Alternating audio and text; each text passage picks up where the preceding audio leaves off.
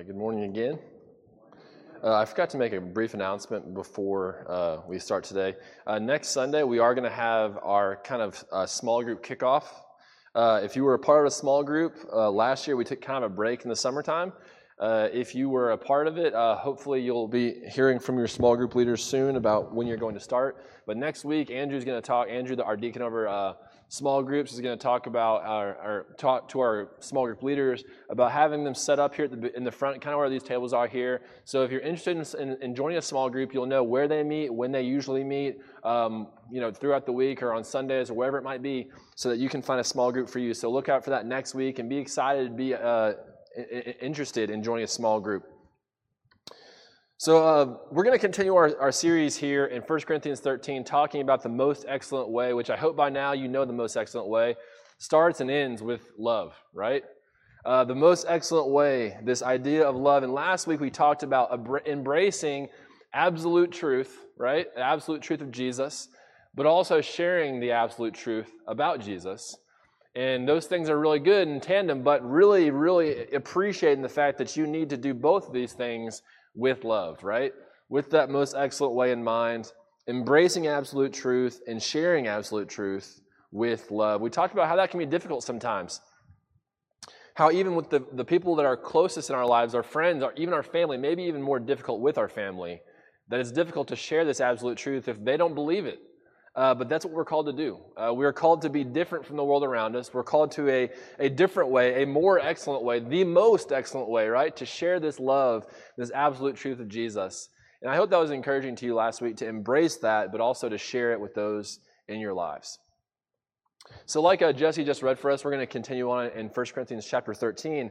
But before we begin, I want to ask the question Does anyone enjoy a reality check in their life? Have you ever got a reality check in your life that you were really, really interested in having at that very moment? Uh, some of my favorite content that I find on YouTube or Instagram, or whatever it is, when basketball players talk about their welcome to the NBA moment, where they'll be talking with somebody in a, in a, in a room where they say, What was your welcome to the NBA moment? Basically, is who's the veteran who puts you on the ground the first time you entered the, the league and you realize, oh, this game is going to be a little bit different. I love those conversations. Usually they'll they'll have the they'll cut to the clip where it happens. You're like, man, that's terrifying, right? That is a reality check of reality checks being put on the ground by someone who's been doing it for much longer than you, right? Uh, but we all experience reality checks, whether they're in you know sports like that or just in our daily lives. I remember uh, for me, I've had many in my life, uh, some more significant than others. But I'm going to share with one, share with you one that I had uh, in my life when I just entered college. So I was a pretty decent student in high school. Uh, I, I did okay and I went to UCF. I, started UCF, and uh, as you might know, UCF is a huge school, like 60,000 undergrad on campus. You get lost in the sea of people. And one of my first classes that I took that fall semester was biology. There's 500 students in my class, and I was one of just you know 500, uh, and it seemed like I was an ant, right? In, in, in the grand scheme of things, among other ants. It was crazy how many people were in my class. This huge stadium seating class one professor, maybe a couple TAs. But I remember that my academic career did not get off to a good start because I made the academic choice not to buy the textbook for that class because I thought that was going to set me up for the best success in life is to not buy the textbook. I don't know what was going through my head. Um, not much, I guess. Um, so I didn't buy the textbook, but I thought, you know what, I'm going to be okay. I'm a good listener. I can take good notes. So I go to class every time. I don't miss a class. I'm taking good notes. Our professor says, I'm going to give you a practice exam. If you do well on this pra- practice exam, you'll be fine on the test. Okay. Take the practice, practice exam. I get an 80. That's good enough for me. That is absolutely good enough for me. I'm not going to sweat it. So I get the 80 on the practice test. I take my Scantron with me to class. I'm, I got this thing. I'm feeling pretty confident. That week I get the results back. I got a 23 on that first exam. 23. That was bad, okay? Uh, that was that was like shockingly low. I've never in my life, I there, like there was so low that I was like, that has to be wrong. Like there has to be something wrong with this. I go and check with my professor. I look at the answers, and I was wrong. The test was not wrong, right? I was totally, totally caught off guard by this. But guess what I did the next day? I didn't buy the textbook. Still. Um, Uh, that's another, we could talk about that another time. I did not do well in that class, okay? Uh, I did pass it, but I don't know how.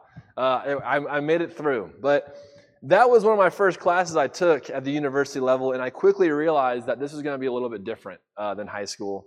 Uh, it wasn't terribly different. I think I was pretty well prepared, but there were certain things that I just was not ready for, and that was a total reality check for me. And I'm sure for you, you've had several moments like that in your life. And really, kind of the bottom line for all of these reality checks is that your perspective shifts and you realize, oh man, I failed in this moment. I failed and I got to do something different now than I thought I previously had to do. My reality is shaped by my failure. Our perspectives usually change. I hope they change. And honestly, these reality checks, they should happen throughout your life right? And as a kid, you have these things that shake your world. As an adult, you're like, why did I sweat that so bad, right? And as you get older, the reality checks keep happening, but your perspective keeps changing. And more and more you adapt to these situations, the more and more you're prepared for these situations in your life. But the fact still remains you fail, your perspective changes, now what? It's time for growth. It's time to see a new path. So I'm hearing all these things and I'm thinking about this reality check and I'm reading 1 Corinthians chapter 13 and we get to this place that I think is so, so important, right? Love never fails. Let's read that together. One, two, three. Love never fails. And it doesn't fail. It's so important, right? This should be on a t shirt. It probably is on a hat, on something, a bumper sticker. Love never fails. The world needs to know this. But it's interesting because I could read this and we can say, cool, like, great, Jimmy, let's go home. Let's, let's wrap this up. You told us a great thing to learn this week. It's, it's really, really important, and we can leave, and, that, and that'd be fine. And maybe we should. Um, but this idea, I think there's more to it than I think we're allowing it to be sometimes. Because when I read these words, the test taker in me gets a little bit, you know, jolted, right? I was told that if I was taking a true and false test, if there's ever an absolute statement, it's probably false, right? Like Jimmy always, you know, I don't know, eats vegetables with every meal. I don't know. It's false because always is an absolute. So I read these through the lens of me taking a test. Love never fails. That can't be true. That's an absolute statement. It can't be true. But the more and more I think about it, and the more and more I lean into this grace and this love of Jesus, I realize that this is the only absolute that can be true, right? Whenever Jesus says something, whenever Jesus does something, that is an absolute I can trust. But that doesn't take away all my prior experiences with things like this, right? I can know up here, sure, the love of Jesus never fails, but this word never sticks out to me. But sometimes I do something so bad or something so off course that surely the love kind of diminishes a little bit, right? No, love never fails. Love never fails. This absoluteness is a guarantee. And the thing that I'm getting to is that this statement seems too good to be true. And the world will say this statement is too good to be true. People within this church will say this statement is too good to be true. You don't know how far I've fallen away from God's grace. This statement is too good to be true. But the fact of the matter is, is that it's not. This is reality. This is absolute reality. We have these questions Am I worthy of this love? No, but that doesn't make it any less true, right? Do I fall short? Yes, but that doesn't make this any less true. But see, we do these things in our mind to say, I think that this cannot be true for me. It can be true for you, but definitely not for me. That doesn't diminish the truth of love never fails. But let's dig deeper into what Paul's talking about here in 1 Corinthians 13, okay? Because I find it interesting because, you know, we have our Bibles, they're broken up differently. And it's not that Jesus wrote these things down or the apostles or Paul, they didn't make book, chapter, verses, right? People did that way later. And sometimes when, when we read these things, I encourage you to read them straight through as if you're hearing them for the first time, right? Because we put the chapter breaks, we put the paragraph breaks. And when I read the verses that we read this morning, it seems to like flow a little bit better this way. Love is patient, love is kind. This is beginning in verse 4. Love does it does not envy, it does not boast, it is not proud. It does not dishonor others, it is not self-seeking, it is not easily angered, it keeps no record of wrongs. Love does not delight in evil, but rejoices with the truth. It always protects, always trusts, always hopes, always perseveres. Love never fails. Let that book end right there, right? Love is, and then love never fails. That's perfect. Serve it up. That's fantastic. But what's interesting, at least in the NIV translation, is there's a paragraph break there. And, and usually I'm like, okay, that doesn't really matter. But for some reason, I really like whoever decided to break that up there. Whoever decided, let's put a little bit of a break, let's indent there and make it a kind of a new thought because it seems to make things sound a little different. It, and this is my interpretation. Love never fails, comma, but dot dot dot that's my interpretation of what's going on here we we don't have this this simplicity of saying love is this and then love never fails take it home and eat it it's love never fails comma but and I love what he continues to say here. But where there are prophecies, they will cease. Where there are tongues, they will be stilled. Where there is knowledge, it will pass away. For we know in part and we prophesy in part. And he's talking about all these really good things, but they're useless without love. We've talked about this before, right? That was the whole beginning of this section, right? It comes back to what we've talked about previously in 1 Corinthians chapter 13, right? If you look in your Bibles in the verse 1, it says, if I speak in tongues of men or of angels, but do not have love, I'm a resounding gong. If I have the gift of prophecy and can fathom all mysteries and all knowledge, and have faith that can move the mountains, but, but do not have love, I have nothing. He talks about these things. If we back up to 1 Corinthians chapter 12, Paul talks about how all our gifts are so, so significant when we do them together, right? And then Paul returns to this idea love never fails. He wants to make sure we know that. And then he brings up these gifts again. Love never fails, but where there are prophecies, they will cease and so, cease and so forth. All of these things point to this absolute truth we were talking about last week. All of these things, prophecies, tongues, and knowledge, they all point to the things we talked about last week.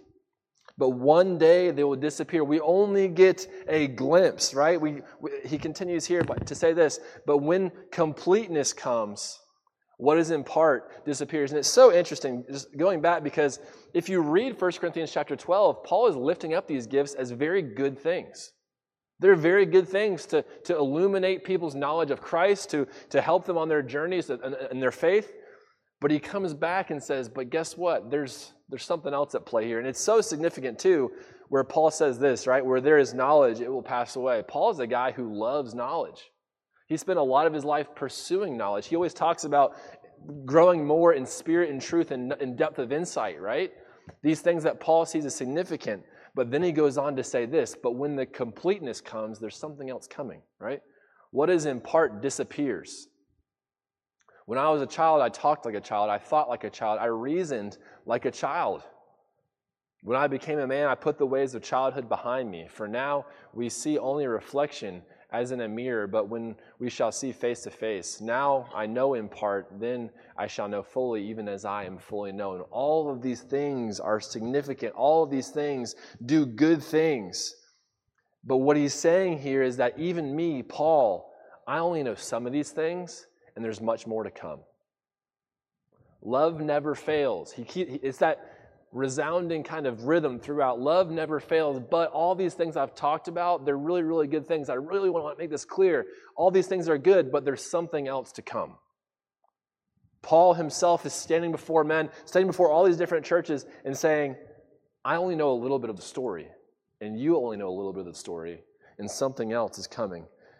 And it's so interesting. I love the way that he talks about this. When I was a child, I talked like a child, I thought like a child, I reasoned like a child. You know what that is? To reason like a child. This, this lyric came to my mind as I kind of prepared this week. I was so much older then, I'm younger than that now. You guys know this song?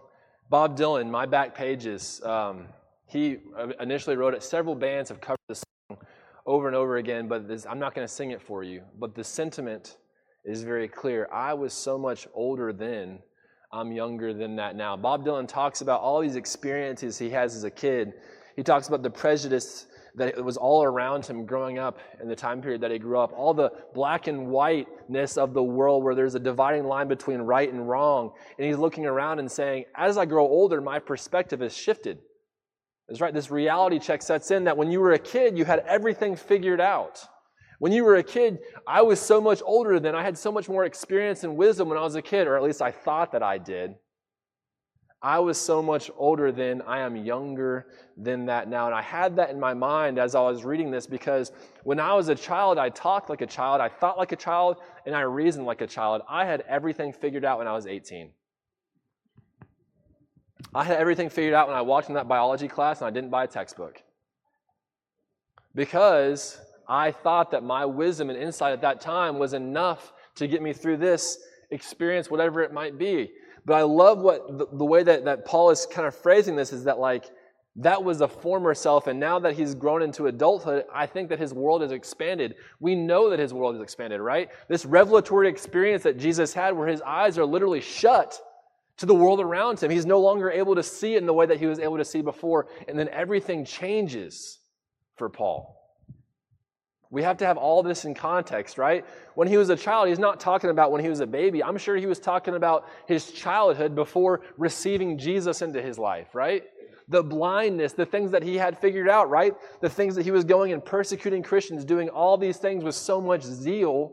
He talks about it over and over and over again in his letters, right? A Hebrew of Hebrews, the most zealous Pharisee there ever was, he had it figured out.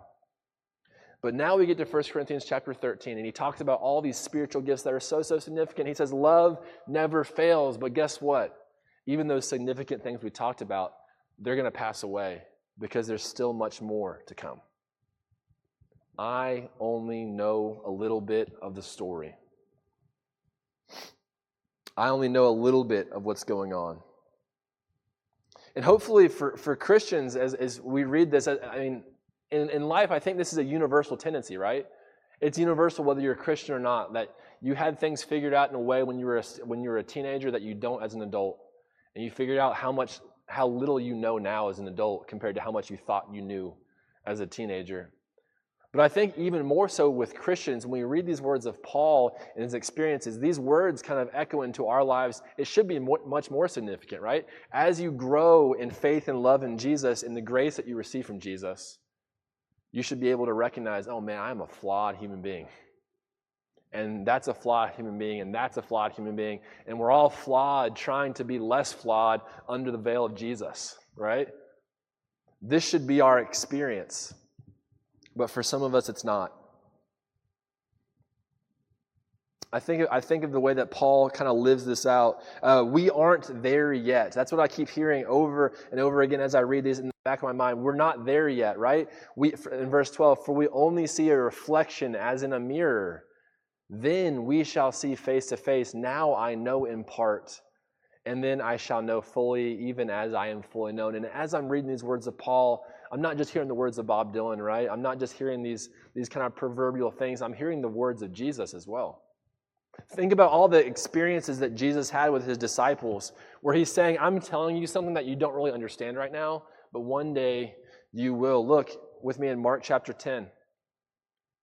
Then James and John, the sons of Zebedee, came to him. Teacher, they said, We want you to do for us whatever we ask. That sounds familiar.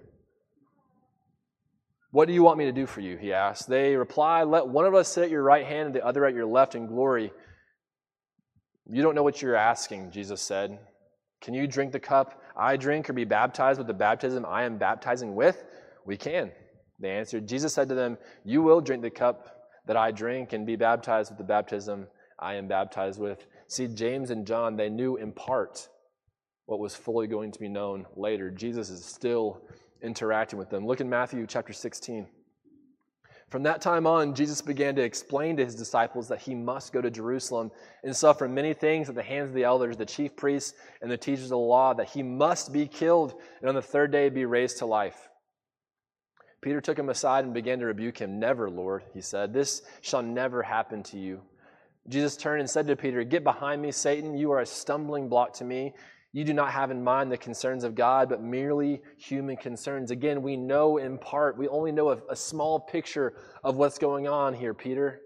And Jesus is trying to illuminate more. And even on the last day of Jesus' life, this is what he cries out as he's dying. Jesus said, Father, forgive them, for they do not know what they are doing. If you think you know everything, you do not know everything. Jesus himself is experiencing the most gruesome death probably imaginable at the hands of his own creation. And the last thing he wants to say for people to hear is forgive them. They don't understand what's going on. And so I hear these words that Paul talks about in 1 Corinthians 13 all these good things, love, but even in the midst of all that, love never fails. And those good things are still good things, but there's still good things to come. You just don't know what they are yet. And even if I told you, right, going back to Habakkuk, right? Even if I told you, you would not understand. Jesus said the same thing over and over to his disciples. You still do not understand. One day you're going to understand more, but even then, you're still not going to understand. It's this kind of dissonance, this uncertainty that we wrestle with, which, which makes a lot of us uncomfortable, to be honest. I don't like to stand before people and say, I don't know, but I have no problem doing it. I hate when people come to me asking, What's the plan? I'm, I'm, I'm, I'm not sure right now, but I'll figure it out, right? But for some reasons, Christians have a hard time with this dissonance of saying, I'm not sure yet. Or when people challenge your faith, you say, Well, I'm not so sure about that thing. That's okay. Even Paul himself, it's like he's giving us an opportunity here to say, Guess what? Even though all the things that we do know, we only know a little bit of it. We're looking in the mirror as if it was a reflection. We don't see the reality standing before us. But this is the one thing that we can hang our hats on, guys, is that love never fails. And I don't want to serve that up to you as this is a churchy response to, to conflict or, or to, to tough conversations. But all the things around us in our world that are chaotic and all the questions that are around us, this is the absolute truth that we have to go back to. Love never fails.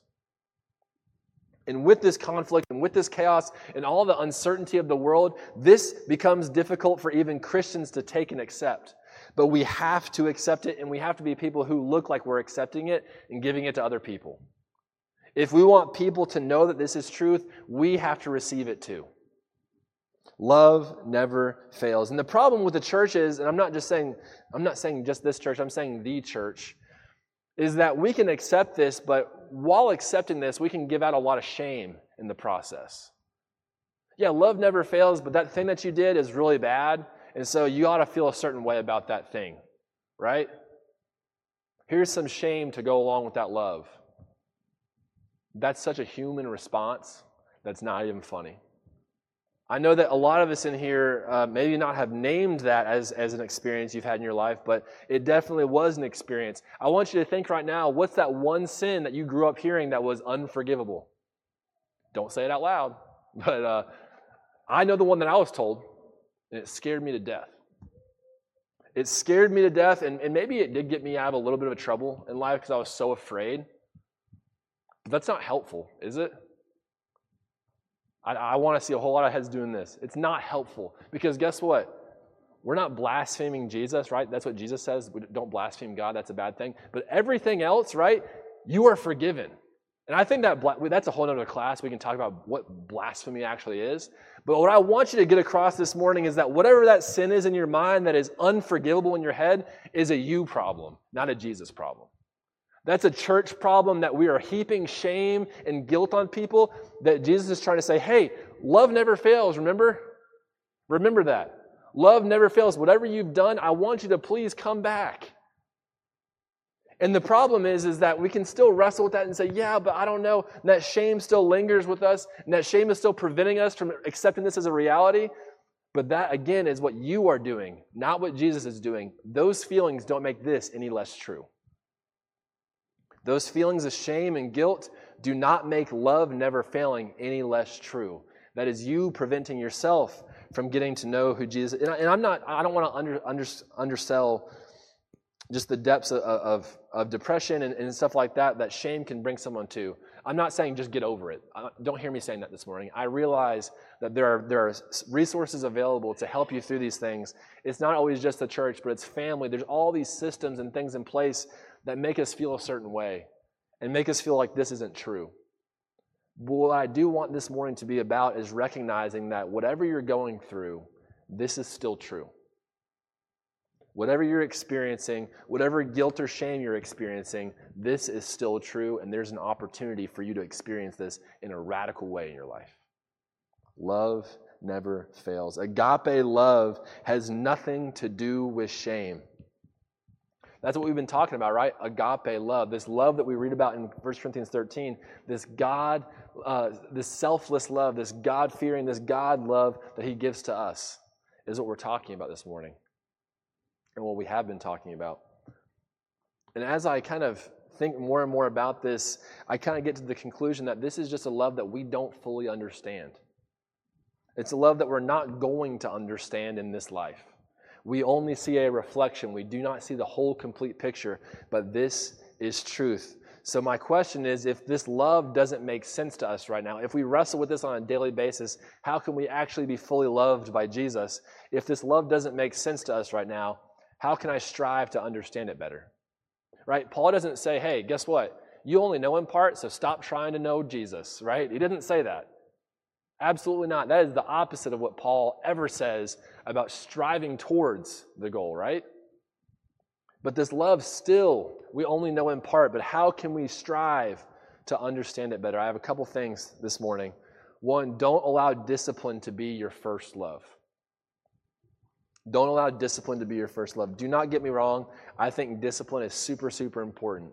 You should be in the Word. You should be praying. You should be doing these things that allow you to commune with God on a daily basis. I believe that. But if it becomes discipline for the sake of discipline, you're missing it all. Right? The, the, the ritual is super, super important. Uh, I was super lucky to get to go to Israel this past summer, and I got to see a lot of different religions and the different rituals they experienced. And every day they do the exact same thing every day. And some of us would say, man, they have it all confused because they're just doing it for the sake of doing it. But no, they do it because they need to be reminded. That's how they talk about it. This is a constant reminder that I need to be in union with God. That's important. But I want us to have kind of a balance here that allowing discipline to be our first love takes away our first love to be Jesus, right? If it's just about being here, if it's just about knowing the right answers to say, then discipline for the sake of discipline is senseless. Don't allow it to be your first love. Allow Christ to be your first love, that love that never fails. Allow that to be your first love. And the second one is allow the mystery of God to draw you near to Him. I had a teacher at Harding. His name was Dr. Youngblood. And Chase, if you can take a class with Dr. Youngblood, do it. Um, this was this whenever I thought about this, he, he's the first person that came to mind. He's the most scholarly looking guy. He used to have a long beard and glasses, and he, know, he'd like speak Hebrew and Greek to you like it was normal. And it was great because Dr. Youngblood, Dr. Youngblood was easily distracted. So in class, if you didn't want to do the lesson that day, you, you just ask him a random question about a random verse in the Bible, and then he'd take off his glasses.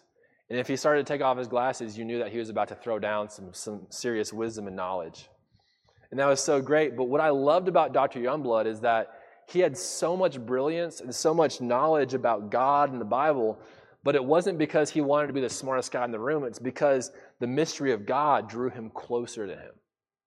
And just being in his presence made me realize oh, it's not just about getting the right answer on the test or knowing these things so that when someone asks me a question, I can give them the right answer.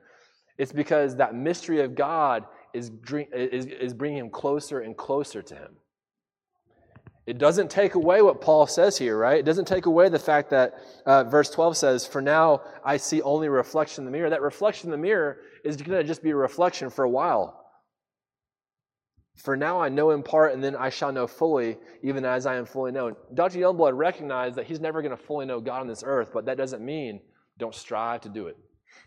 Don't strive to become closer and closer to Him because that, that closeness, that unity with Him is what's going to change your life and change the lives of those around you. Allowing the mystery of God to, you don't have all the answers. You're never going to have all the answers, but allowing yourself to be drawn into that mystery is what allows your relationship to blossom and grow. So don't allow discipline to be your first love and allow the mystery of God to be what draws you nearer to Him. We don't understand this love, but I think through these ways, through these things that we're talking about this morning, we get to know it a little bit better. Let's pray.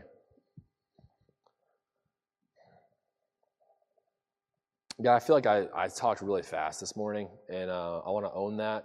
Uh, I get sometimes in my head when I get up here and I just uh, stumble over my words, and it doesn't always come out that way. But I pray that through my um, my flaws, that Your word is able to be understood. And basically, I just want to say thank you for this love that we don't fully understand. Because God, if we could fully understand this love, it wouldn't be worth striving towards. We thank you for the mystery Uh, that we experience in our faith with you, that, that it t- continues to grow in our lives and these experiences that we have, our perspectives, they change.